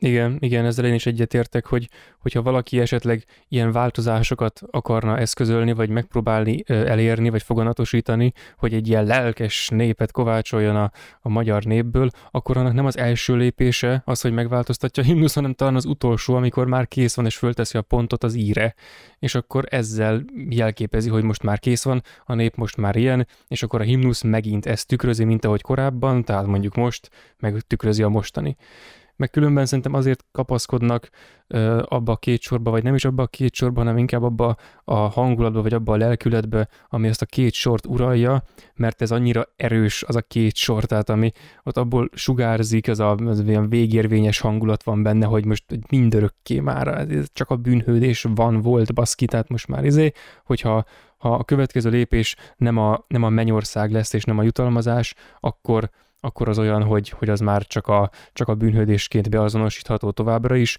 akkor pedig nincs miért örülni neki. Persze ez nem a legkedvezőbb konnotációja, de nem szükségszerű, persze, ez már olyan, hogy mit kezdenek vele az emberek. Megkülönben nem érdemes a himnuszt okolni emiatt. Tehát én azt tartom, hogy a, a himnusz az később volt, mint a, mint a magyarság, tehát így most ezzel vissza se lehet igazán ráhatni. Inkább, hogyha valami történik, és majd valamennyi idő múlva az emberek úgy érzékelik, akik akkor éppen olyan helyzetben vannak, hogy ebben valamit változtathatnak, hogy na most már lehet változtatni, mert most már tényleg más az a lelkület, amit tükrözni kell, akkor cseréljék le. De most még nem kell lecserélni. Meg amúgy amúgy se. Csak hogy legyen hozzá még egyszer a véleményemet. Na jó, akkor szerintem akár át is mehetünk az utolsó témára, a hajléktalanságra, ami hát nem is, nem is csak a hajléktalanság ez a téma, hanem még azzal is ki van egészítve, ráadásul, hogy az, az alkoholizmussal, hogy miért van ennyi alkoholista Magyarországon, illetve van még hozzá csatolva ilyen kis, kis mellékesként, hogy hogy csöves, vélyes, hajléktalan, hogy mi a, mi a különbség. Ez, ez olyan, mint a nyugdíjas versus nyugger kérdés, és uh, lehet, hogy most mielőtt átpasszolnám Robinnak a szót, mert ezt tervezem egyébként, azelőtt uh, ezt a kis cinikus zárójelet boncolgatnám itt, hogy pontosan mi is az, hogy csöves, és mi az, hogy hajléktalan, és hogy miért nem ugyanaz a kettő. Aztán, hogy a probléma általánosabb tárgyalásához majd elérkezünk, az valószínűleg a későbbiekben várható, de most már ezt a kis hülyeséget akkor is kifejtem. És ugyanez ez áll a, másik hasonlatra is, de ezt majd a végén hozzáteszem, hogy én azt hiszem úgy gondolom, hogy amikor valaki hajléktalan, akkor ő a társadalmi struktúrának továbbra is a része. Tehát törekszik arra, hogy, hogy az élet színvonalán emeljen, hogy visszajusson abba a gyakorlati helyzetbe, ahol esetleg korábban volt, és nem bomlasztja a társadalmat azzal, ahogy ő működik az életben. Szerintem aki ilyen helyzetben van, neki az a kötelessége, hogy a társadalmi struktúrának továbbra is része akarjon maradni, illetve elfogadja a, a, a lehetőségeket, amik adottak, esetleg adottak jobb esetben a számára. Természetesen nem vakon elfogad mindent, hanem a mérlegel meg, stb és a, a társadalmi kötelezettsége irányukban pedig az, hogy adja meg ezeket a lehetőségeket. És akkor van a csöves, és Robin már készülhet, aki pedig pont az ellenkezője, tehát hogy ő az, aki nem a társadalmi struktúra része, de nem azért, mert valamilyen okból kifolyólag, ami esetleg tőle független és egy ilyen szerencsétlen körülményként lehetne említhető, amiatt lejött erről a társadalmi vonalról, hanem mert nem is akar annak a része lenni, nem, nem kíván visszailleszkedni a, tehát a, ez a rossz májú figurára kell gondolni, aki igazából tesz az egészre, már berendezkedett, és valójában ezzel a gyakorlatával még mintha bontaná is a, az egész rendszert. És akkor ez nyilván olyan, hogy megint van egy ilyen kétélű kis dolog a végén, hogy ez a helyzet a társadalom számára kezelhető kellene, hogy legyen. Nyilván olyan elvek szerint, hogy nem kell őket sorsukra hagyni, és nem is lehet kényszeríteni semmire, nehogy felszámoljuk a társadalom szervező elvet. Viszont ezen a szinten a, az ember felé elvárás már nem megfogalmazható, anélkül, hogy ezt ebbe a kényszer dologba bele ne esnénk.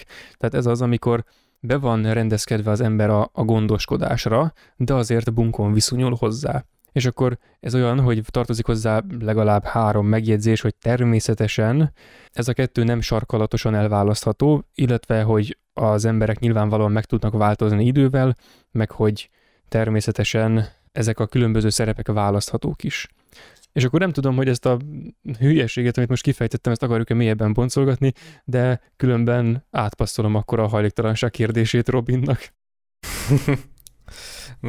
Én neked már mondtam, Gergő, meg szerintem neked is kit, hogy nekünk van a, az ismerősi körünkbe elég közeli, akinek van hajléktalan szállója. És ő szokott rengeteget mesélni, vagy hát régebben rengeteget mesélt erről az egészről, hogy hát milyenek a körülmények, meg hogyan élnek ezek az emberek, és két csoportra lehet bontani, legalábbis az elmondása szerint. Az egyik a csöves, a másik a hajléktalan, és még a, a hajléktalan egy szociálisabb ember, aki önhibáján kívül, vagy lehet, hogy az önhibájából került utcára, de törekszik arra, hogy újra visszatérjen a rendes kerékvágásba, amikor még volt fedél a feje felett, amikor még volt munkahelye, amikor még együtt élt a családjával, stb. De valami miatt úgy történtek a dolgok, mondjuk hitel miatt, vagy valami bármilyen ilyen magánéleti probléma miatt, ami azt eredményezte, hogy hajléktalanná vált, de él a lehetőségekkel, mint például azzal, hogy hajléktalan szállóra bemegy, ha úgy van, bár tudom, mert mesélte az az ismerős, hogy lopnak egymástól, meg, meg ilyenek, meg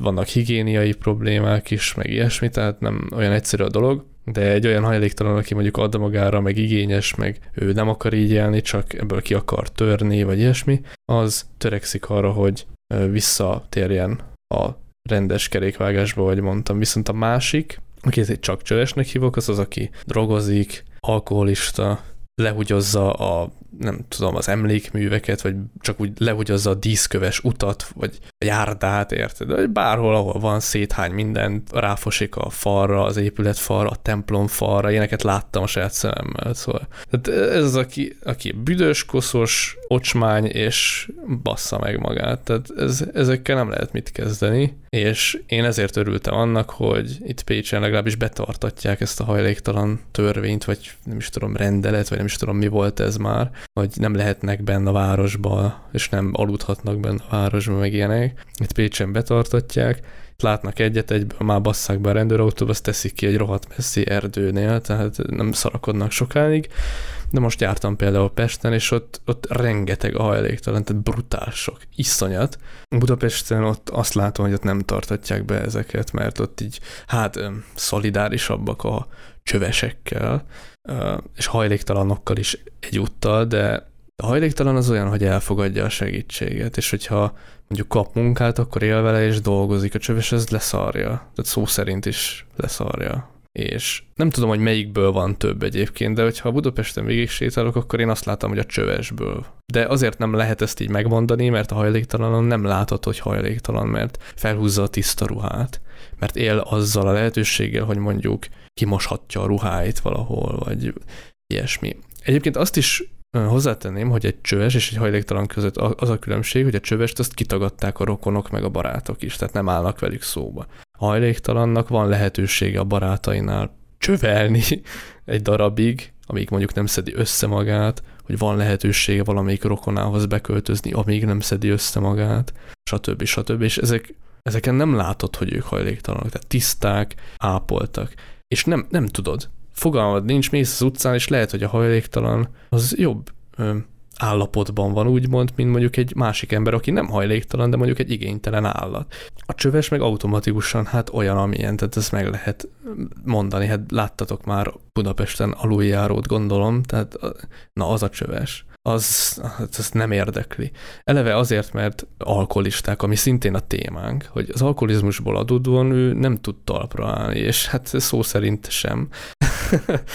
De ezeknek ugye segítségre van szüksége. Tehát először is mondjuk az alkoholizmust kellene náluk megszüntetni, és egy helyes irányba terelni őket, de vannak azok a csövesek is, hogy azokról is beszéljek egy icipicit, akik eleve olyanok, hogy ez az életmódjuk, hogy csövesek mert nem mindenki olyan, hogy szociális. Vannak aszociális vagy antiszociális személyek is, akik nem akarnak mondjuk egy társadalomban élni, hanem ők így ilyen számkivetett életet akarnak élni.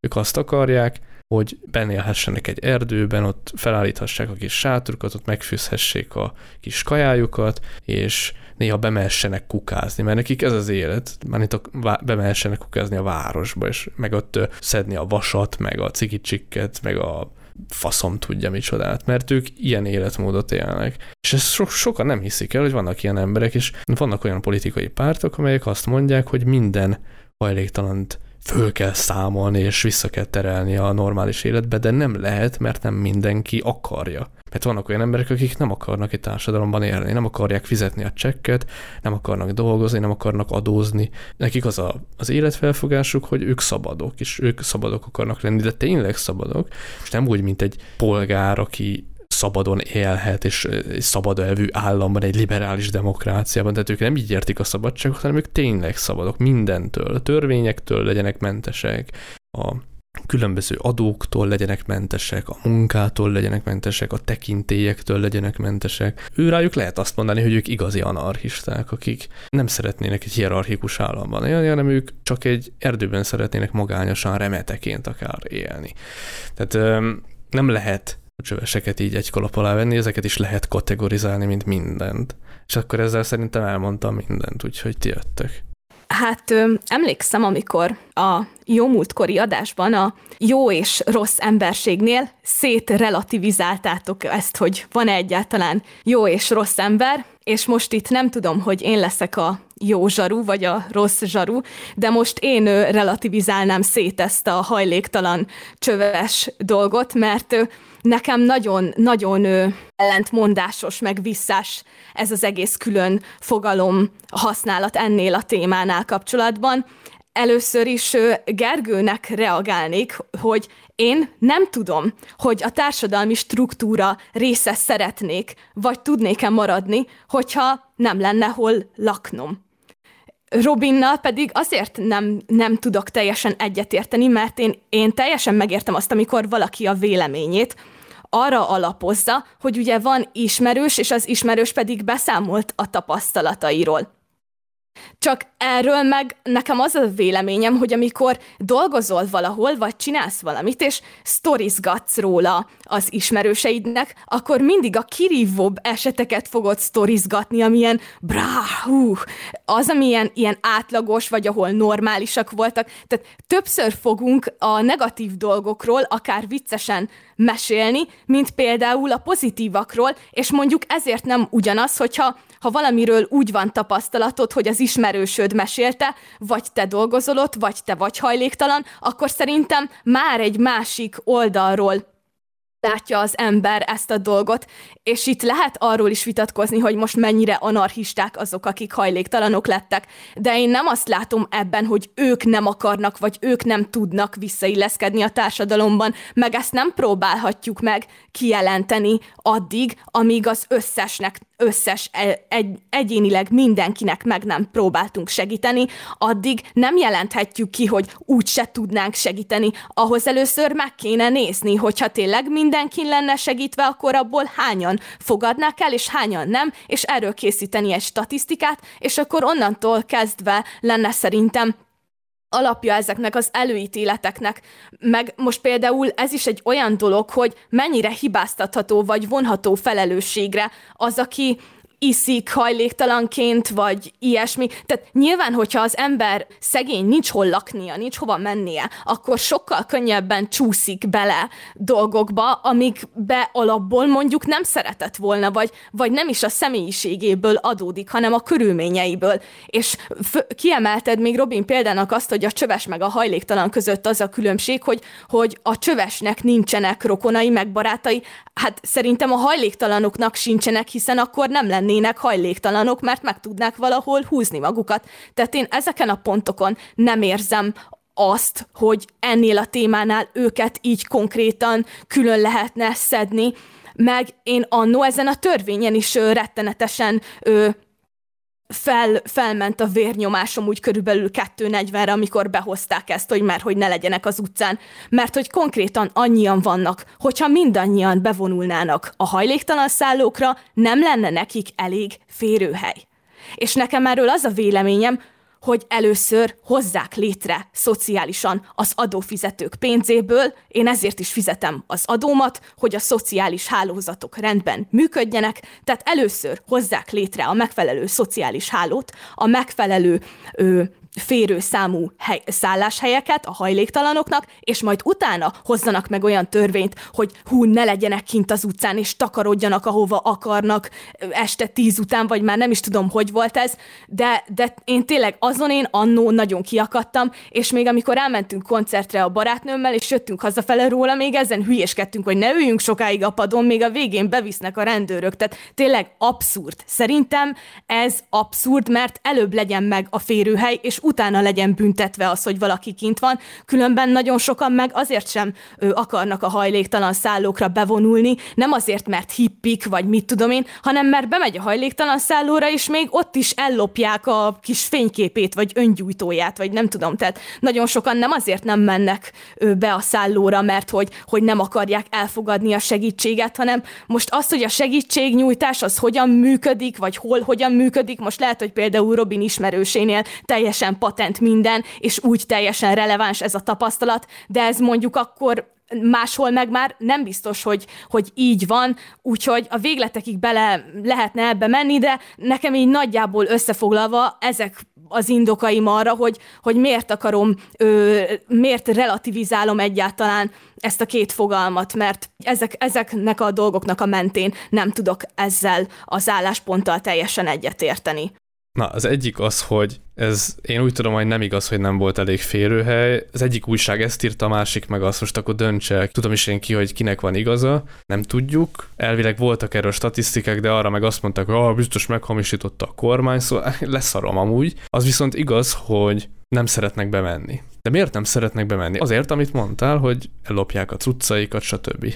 Hát de passz meg. Most egy csöves szálon a csövesek ellopják egymástól a dolgokat, és akkor azzal mit tudsz csinálni? Mert ez az életvitelük, hogy ugye gyűjtögetnek, meg lopnak, meg ilyenek. De most nyilván nem mindegyiknek. És akinek meg nem ez az életvitele, az tudja, hogy ha bemegy egy ilyen helyre, akkor a többi, a vele ellentétes életvitelt élő csöves majd el fogja tőle lopni ezt meg azt. De nem lehet ezzel mit csinálni, mert most akkor, akkor minden csövesnek legyen egy külön szobája, bezárható ajtóval, erre nincsen pénz vagy hogyha van is pénz, akkor ez nem kivitelezhető, szerintem. Tehát azért ez, ez elég durva kérés lenne. Nyilván olyanok ezek a szállók, hogy ilyen kétemeletes ágyak vannak, vagy, vagy még olyan se, hanem csak simán egy személyes ágyak, és akkor azokra le lehet feküdni, és akkor amíg az egyik alszik, addig a másik lelopja a másikról az oknit. Tehát igen, sajnos ez, ez, ez így van, és ezzel lehetne esetleg valamit kezdeni, nem tudom, be kéne kamerázni, vagy, vagy valami, de szerintem amúgy ezekkel nem próbálnak tenni, én láttam is ilyen videókat a Youtube-on, ahol ilyen hajléktalan szállóknak az igazgatói, vagy nem is tudom kicsodái, vezetői beszélnek, és ott, ott annyira jól elmondták, hogy amúgy mik is történnek itt, és hogy mi is a helyzet, és őket is meg lehet hallgatni, nem mindig csak a, a, azokat a politikusokat, akik védelmükbe veszik a hajléktalanokat, hanem meg lehet hallgatni a hajléktalant is, azokat is így meg lehetne egy interjúztatni, meg meg lehet hallgatni a, ezeknek a hajléktalan szállóknak a vezetőit is, és akkor így lehetne eldönteni, hogy, hogy hát mi is a szitu, meg hát nyilván mindegyiknél más a helyzet. Akkor még mondtál két dolgot, amire reagálni akarok. Ja igen, szóval a másik az meg az, hogy lehetne meghúzódni a csövesnek, vagy nem lehetne, és akkor utána csöves lesz-e, vagy hajléktalan. Hát igen, a hajléktalan meg tud húzódni. A hajléktalan attól hajléktalan nincs saját lakhelye, hanem valahova behúzódik addig mondjuk egy kis időre az egyik baráthoz, és akkor így napról napra, vagy hétről hétre valahova máshova költözik, viszi a kis batyuját. Nekem ez a hajléktalan, ez, ez ilyen létezik. És akkor van a, az a hajléktalan, akinek viszont meg egyáltalán nincsen hol laknia, de a hajléktalan szállóra meg bemegy. És akkor van a csöves, aki viszont nem megy be a hajléktalan szállóra se, és nem is akar javítani az életvitelén, eszeágában nincsen, tehát nem akar jó irányba változni. Hajléktalan meg igen, tehát én inkább ilyen morális kérdésként kezelem, és, és úgy választom szét a kettőt. A másik mi volt még? Ja igen, a másik az az volt, hogy a, hogy a törvényen kurtat fel magad, hogy hogy ez megszülethetett egyáltalán. Hát bevallom őszintén, én kurvára örültem neki, meg igazából rengeteg ember nagyon örült neki. Annak viszont nyilván nem örülök, hogy nem tudom, hogy ez tényleg így van-e, hogyha sokáig ülszapadon elvisznek, szerintem ez egy rohadt nagy túlzás egyébként, mert ez, ez egyáltalán nem így működik szerintem, de nyilván voltak, vagy biztos, hogy voltak negatív esetek. Biztos vagyok benne, de én nem gondolom ezt általánosnak, szerintem az jót tett mondjuk Pécsnek, hogy nem azt látod, hogy éppen mész a városba, múltkor is itt volt a csenge, és akkor elmentünk ide-oda, megmutattam neki a várost, és elég gáz lett volna azt mutatni neki, mondjuk, hogy hát megyünk, és akkor éppen ott szarik mellettünk egy csöves a járdára, mert volt már ilyen is régebben. Itt például nálunk, itt, itt mindig leszarják a falat a csövesek, tehát rászarnak a falra, ezt nem, nem viccelek, és ezeket most így bebasszák a kocsiba, és elviszik, és én ennek örülök, mert ezt ne lássa a gyerek, de én se lássam. Tehát én nem, akarom, nem akarok ezzel szembesülni, hogy ha atom ittas csöves éppen összeszarja magát, és még szét is kenni a fehér falat szarral, meg ilyenek, mert itt ez van. És én ennek örülök ennek a törvénynek, mert ez megszűnt. És hogyha tudnának mondjuk normálisan viselkedni, akkor nem kellett volna ilyen törvény se. A hajléktalanokat, akikről én beszéltem, akiket én annak tartok, azokat meg ez nem érinti. Na és akkor most jöhetsz, Gergő. Na jó, én, én azzal kezdem, hogy amikor a téma elején behoztam ezt a két fogalmat, akkor én már alapból megejtettem ennek a két fogalomnak a, a relativizálását, amikor is felsoroltam három szempontot, hogy miknek a létezése kell ahhoz, hogy ezek a fogalmak létezhessenek. Tehát egyrészt az, hogy ez a kettő nem sarkalatosan szétválasztható, tehát a határa elmosódik. A második azt hiszem valami olyasmi volt, hogy az emberek meg tudnak változni, illetve hogy ezek a különféle viselkedési formák, amik alapján esetleg besorolunk embereket ide vagy oda, amikor éppen így vagy úgy viselkednek, attól függően, hogy most éppen megváltoztak-e vagy sem. Ezek választható viselkedési formák. Tehát ennek a három dolognak, amik a valóságban így, így léteznek, csupán abból, hogy hogyan működik az ember, mint, mint, mint, mint, tudom én, mint élőlény, vagy mint társadalomban létező egyén, abból ezek következnek nem csak a hajléktalanokra, hanem mindenkire, és ezért a hajléktalanokra is, és erre a két kategóriára is. És de akkor most ezt úgy folytatom, hogy akkor én meg dekonstruálom a relativizmusodat, és azt mondom, hogy ha a különféle lehetőségek mentén, amik a, az emberek számára adottak vagy nem adottak, hogy most meg tudnak-e húzódni, vagy nem tudnak meghúzódni, hogy most elférnek-e a hajléktalan szál, vagy nem férnek el, ha ezek mentén ö, szétszeded a kategóriákat, akkor az a semmit tevés filozófiáját fogja eredményezni. Ezzel most nem akarlak megvádolni, mert különben utána elmondtad, hogy szerinted, hogy kéne, és azzal kurvára egyetértek.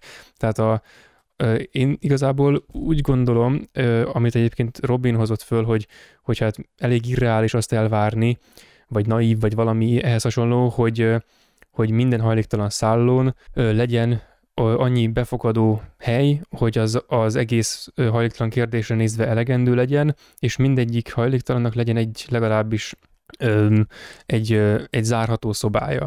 Én azt mondanám, hogy ez, de ez simán kell, igen, ez egy nagy baj, sok pénzt kíván, legyen, csináljuk meg, vagy legalábbis kezdjük el, és akkor az egy teljesen másik kérdés, hogy ezzel vajon azt a faktort, ami a hajléktalanságból sugárzik a nem hajléktalanok felé, hogy esetleg azzá válhatnak, az mennyiben gyengül majd, és ezért mennyiben növekszik a kérdés, és mennyiben lesz nem megoldott, azt most nem akarom elkezdeni, esetleg kicsit később visszatérhetünk rá. Viszont itt átkötnék a, a törvényhez, hogy amikor ez kijött, akkor azon én is felhúztam magam, nem igazán azért, hogy amiatt a, a körülmény miatt, hogy most elférnek-e, nem férnek el, mennyire van felkészülve rá az ország, mennyire nincs, stb., mert szerintem ez a zárható szobás dolog, amit én ideálisnak tartanék, ez még Robin szerint sem létezik, mert ugye hát zé, szóval ez biztos, hogy nem volt adott, így pedig úgy gondolom, hogy ezt a törvényt meghozni fasság volt, de ugyebár az alapvető motiváció mögött az nem az volt, hogy a a hajléktalanok életkörülményein javítsunk, hanem a nem hajléktalanoknak, az orrátnak kedvezzünk leginkább. És ez a szempont, ez már messziről bűzlik, hogy így mondjam. Ez nagyon nem tetszik, ez a, a társadalmi elvetés struktúrát és szervező erőt felszámoló, ö, ilyen pusztán külsőségeket támogató ö, elv, ami szerintem kurva szar, de meghozható döntés, hogyha van mögötte egy olyan fedezet, ami garantálja azt, hogy azok az emberek nem kerülnek egy sokkal szarabb helyre, vagy nem lesznek sokkal szarabbak a körülményeik, hogyha ezt érvényesítik mások javára, másoknak a, hát ehhez most már kimondható szerintem, hogy kicsit ilyen, hát nem is tudom, kicsinyes igényeinek a kielegítésének a kedvéért. És visszatérnék oda, hogy ezeket a körülményeket ahhoz, hogy egy ilyen törvényt hozni lehessen, ahhoz elő kellene teremteni. De legalábbis legalábbis annyira elő kellene teremteni, hogy ne legyen botrányos a, a dolog. Tehát, hogy még ha ezek az árható szobás dolgok nem is, legalább a hely biztosítva legyen. Most attól függetlenül, hogy biztosítva volt-e vagy sem, ezt csak én általános elvárásként megfogalmazom, hogy legyen hova. Tehát legyen egy hely, legyen egy olyan öm, egy olyan hely, ahova el lehet vinni, és az egy, az egy társadalmi struktúrában egy legitim helyszín, ahol egy ember elfoglalhatja magát, vagy ahol le tud telepedni, stb. stb. És itt még oda is visszatérnék, ahol Kitty, te kezdted a két fogalomnak a relativizálását, amit mondtál, hogy a, hogy a társadalmi struktúra most ez hogy van, meg mind van, hogy mennyire tudnál te mondjuk, vagy mennyire tudnád elképzelni te azt, hogy esetleg ha nincs hol laknod, akkor ebben a társadalmi struktúrában részt vállalnál. Én azt mondanám, hogy a, a lakás az egy olyan dolog, ami van vagy nincs, az egy szempont, egy darab aspektus ebben a nagy rendszerben. Ha nincs, az egy kurva nagy nehézség valóban. Ez visszamegy abba az egész fejtegetésbe, amit korábban mondtam, és betagozódik oda, hogy, hogy nagyon erősen bele kellene fektetni, hogy modernizáljuk meg, egyáltalán élhetővé tegyük az élhetetlent, viszont van egy csomó másik szempont még ebben a struktúrában, amiknek viszont meg lehet felelni, és amiknek megfelelni a lakás hiányában sokkal nehezebb, de ez meg egy ugyanolyan elvárás a hajléktalanok felé, mint amilyen elvárás legalábbis méretében az állam felé az, hogy zárható szobákat és ilyesmiket biztosítson.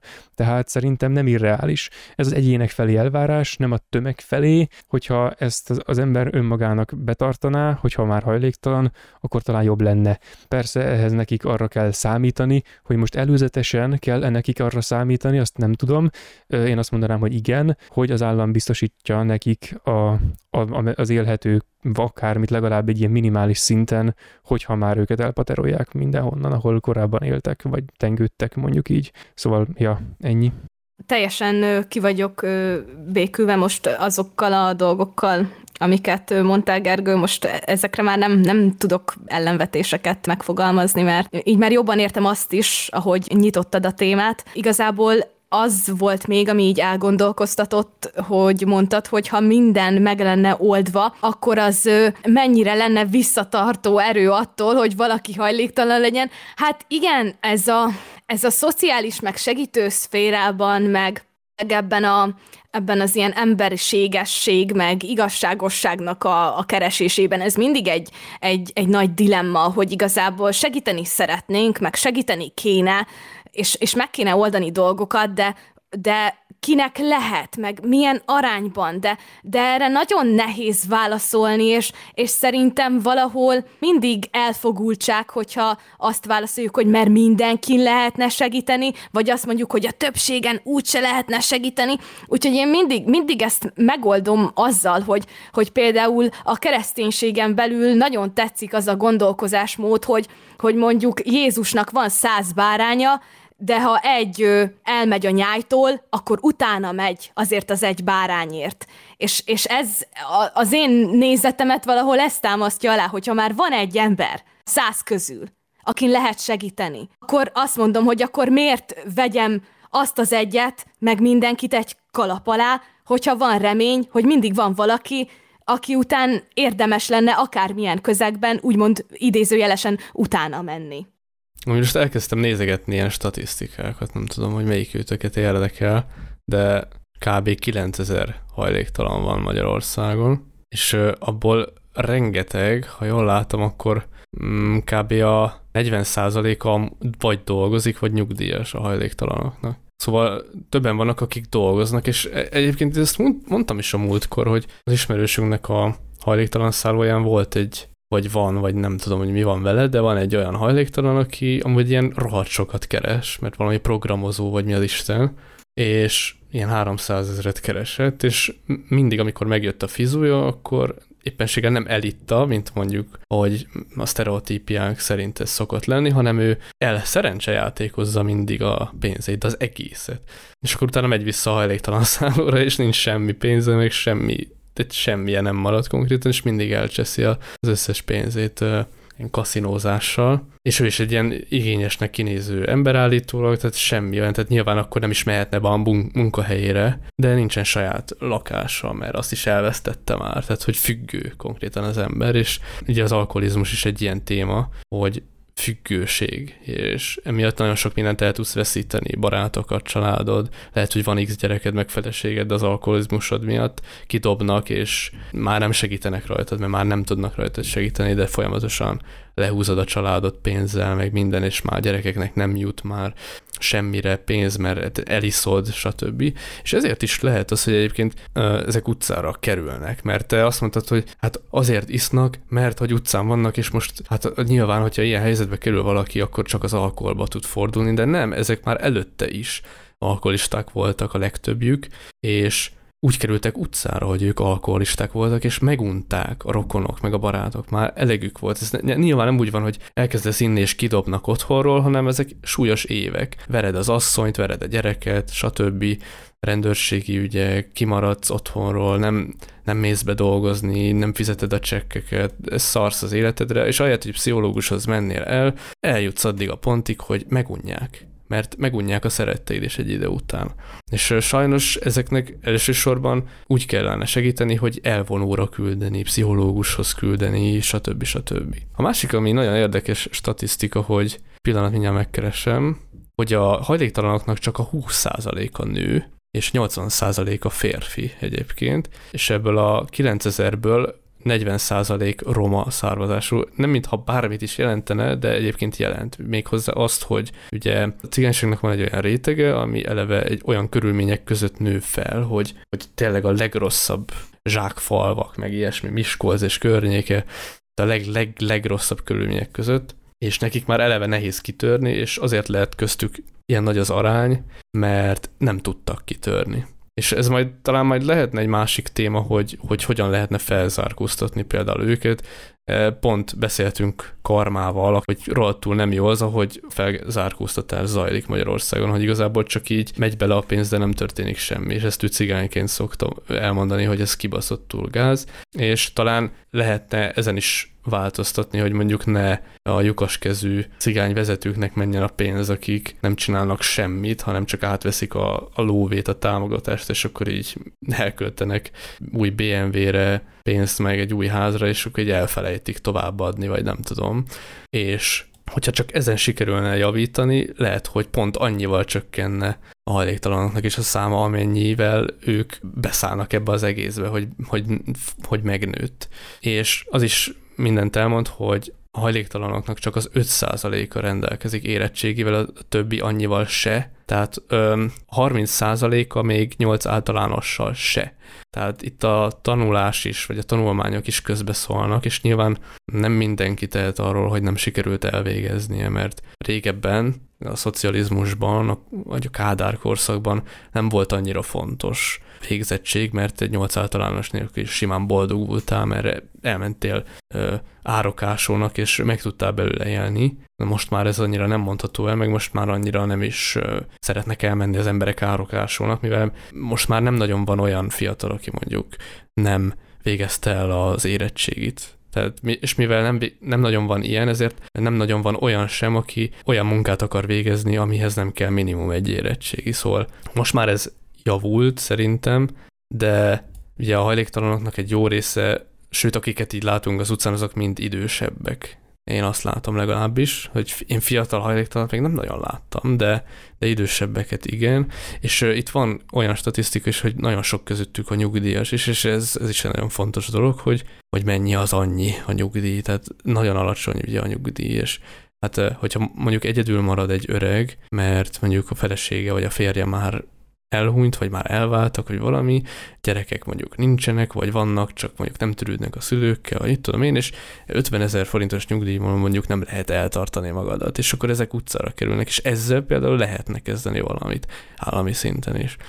A statisztikák érdekesek voltak, nem nagyon néztem még statisztikát ezzel kapcsolatban, de többek között azért sem, mert vannak az életnek olyan területei, amiben azt mondom, hogy a statisztika elméletileg mutat valamit, gyakorlatilag meg semmit, Ö, például a hajléktalanság kérdéssel kapcsolatban is abszolút szkeptikus vagyok a statisztikával szemben, mivel nem gondolom azt, hogy voltak emberek, akik külön arra vállalkoztak, hogy elmennek az összes erdőbe, meg az összes bodegát felkeresik, meg az utcán az összeset megkérdezik, megbeszéljünk még arról is, hogy akinek nincs hol laknia egy idő után úgy van vele, hogy személyigazolvány, nem érdekel. Tehát így konkrétan van, aki szerintem a rendszerből is eltűnik egy idő után, és emiatt nem nagyon lehet megfelelő számokat felmutatni ezzel kapcsolatban. Várjál, várjál, bocs, bele kell szólnom. 9000 hajléktalant kérdeztek meg, és ezek mind azok, akik bementek a szállásra, és ott ö, ezeket megkérdezték. De a 9000 hajléktalan szerintem az már reprezentatív, tehát hogy azért már ö, ennyiből azért ezek a statisztikák szerintem nem hazudnak. Persze most itt a férfinő arányt például nem is akartam megkérdőjelezni, és tehát egyrészt egy kicsit a statisztikát akartam bonszolgatni, hogy szkeptikus vagyok vele szemben, a másik meg ez volt az, amihez hozzá akartam szólni, mert mi erről már így beszélgettünk korábban is, úgyhogy megragadom a lehetőséget, hogy itt is nagyjából ugyanazt reflektáljam rá.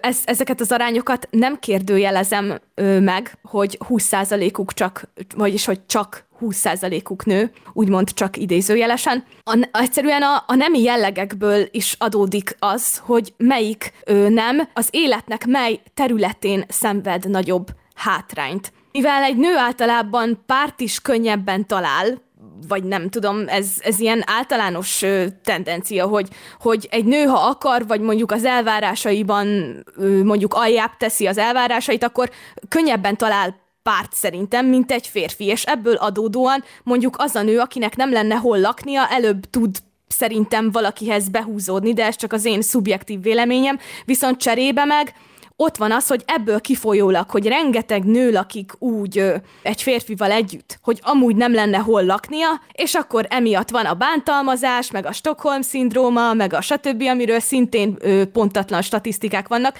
tehát kevesebb a hajléktalan nő, cserébe viszont annál több nő meg családon belüli erőszaknak az áldozata, mint férfi, és itt nem a férfiakat akarom leírni, vagy ilyesmi, csak a nemi jellegekből adódóan érik őket különböző hátrányok az élet bizonyos területein.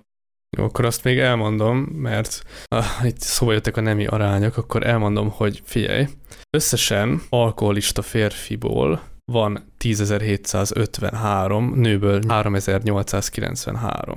Tehát háromszor több alkoholista férfi van, és szerintem az alkoholizmus ez egy út a hajléktalanság felé, és ezért lehet több férfi hajléktalan, mint ö, nő. De ez csak egy ilyen érdekesség, hogy nagyjából ugyanannyi alkoholista ö, férfi van aránylag, mint amennyi hajléktalan férfi aránylag a nőkhöz képest, és ez nem azt mondom, hogy mindent elmond, de érdekes összefüggés.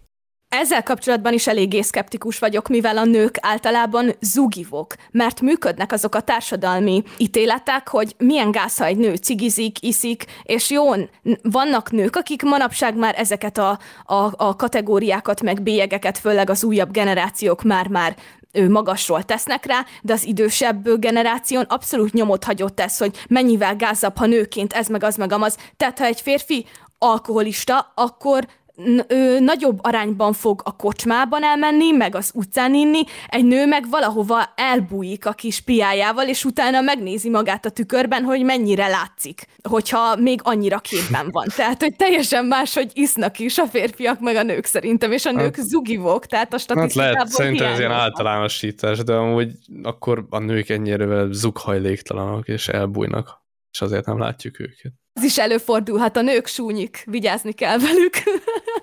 Hát ehhez az egész én még annyit tennék hozzá, amit egyébként eddig is tudtunk, hogy itt most, amikor bejöttek a statisztikák, azt nem kötöttük ki, de nem hiszem, hogy ki kell egyébként, most azért is megteszem, hogy a statisztikák attól függetlenül, hogy reprezentatívak-e vagy sem, vagy mennyire pontosak, vagy mennyire nem, csak akkor érnek bármit is, ha máshogyan állunk hozzá a kérdéshez általuk, tehát amikor azt mondjuk, hogy kellenek a hajléktalan szállók, akkor mi egy tüneti kezelést mondunk, amikor valakik a statisztikákat böngészgetik, és abból fölmérik, hogy na igen, itt van nagyobb igény, akkor ezt kell jobban vizsgálni, akkor ők ott másféle kezelést javasolnak a, a problémára. Csak ez nem lesz nagy értelme ennek, amit mondok, csak szépen szét akarom választani, hogy a statisztikás kérdésnek semmi köze ahhoz, hogy kellenek-e a hajléktalan szállók, hogy kellenek-e a fejlesztések, hogy kell ezzel azon a szinten, ahol a tüneteket kezeljük törődni, mert kell, és ebbe egyáltalán nem szól bele, nem kompatibilis vele a statisztikás kérdés. Maximum, hogy hány és milyen típusú WC kell hova.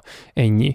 A másik, hogy amikor fölmérjük, hogy mennyi hajléktalanból mennyi van, felleljük az okát, stb. stb., akkor ez kiukat oda, amit a Robin mondott, hogy a, a felzárkóztatós téma az nem, nem a legjobb módon halad, egyről az akár mennyire, az sem mennyire leginkább, tehát az ott egy meg, egészen másik probléma megint, lehet, hogy az is megérdemelne valamikor egy külön témát különben, mert már eléggé a végét járjuk a mostani adásnak, de ez olyan, hogy még azon a kérdéskörön belül is van olyan, hogy tüneti kezelés és mélységi kezelés már, mint a felzárkóztatáson belül, mert ott sem tematizálható az adás, az adás, úristen, a kérdés úgy, hogy mondjuk lyukaskezű cigányvezérnek megy a pénz, és ezért nem, hanem ott is valószínűleg vannak sokkal durvább okok a háttérben, amik miatt ez nem működik. Vagy ha nem is olyan durvák, akkor legalábbis pár olyan, ami nem erre az okra megy vissza. Tehát ezzel én nem okolnám meg, és még annyit tennék hozzá, hogy amit mondtál a hajléktalan férfiak száma a nőkhöz viszonyítva arányról, meg arról, hogy az alkoholista férfiak száma általában, ez az összevetés nekem nem biztos, hogy megállja a helyét, mert nem tudom, hogy képezhető-e belőle bármi, viszont annyit hozzáfűznék, hogy az biztos, hogy legitim az a meglátás, hogy az alkoholizmus az út a hajléktalansághoz, de nem az egyetlen út. Az biztos, hogy egy elég széles út, de azt hozzátenném, hogy nem, tehát ebben a szinten megint a szkepticizmust kell gyakorolnom, tehát nem hinném, hogy ez annyira egyedülálló lenne, hogy ebben meg lehetne találni a megfejtést az alkoholizmus kérdésben. Ez is talán azon a szinten, amikor az ember már hajléktalan, ott már mindegy, ott már egy másik szempontrendszer szerint, a hajléktalan kérdés szerint nem mindegy, hogy folytatja az alkoholizmusát vagy sem.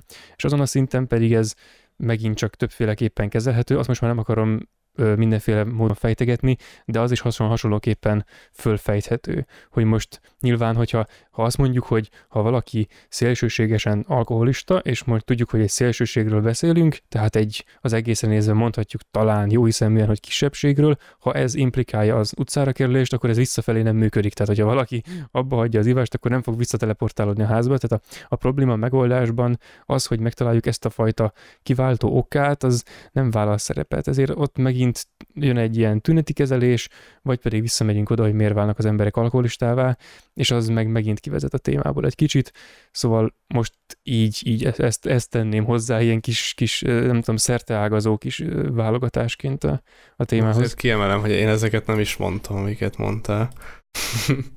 Miket? Hát, hogy mondjuk csak az alkoholizmus vezethet a hajléktalanság. Nem mondtam, hogy azt mondtad, hogy csak, mondtam, hogy én nem mondanám. Hát jó, csak úgy jött le nekem, mint hogyha én mondtam. Hát igen. Hát egy kis szemét vagy. Na, jó van. Szerintem ennyi elég volt, és a alkoholizmus kérdését azt majd egy másik adásra fogjuk kitárgyalni, mert arra nem volt idő. Na szóval köszönjük a figyelmet, és a következő részben Csokival fogunk beszélgetni. Addig is sziasztok! Sziasztok! Sziasztok! thank you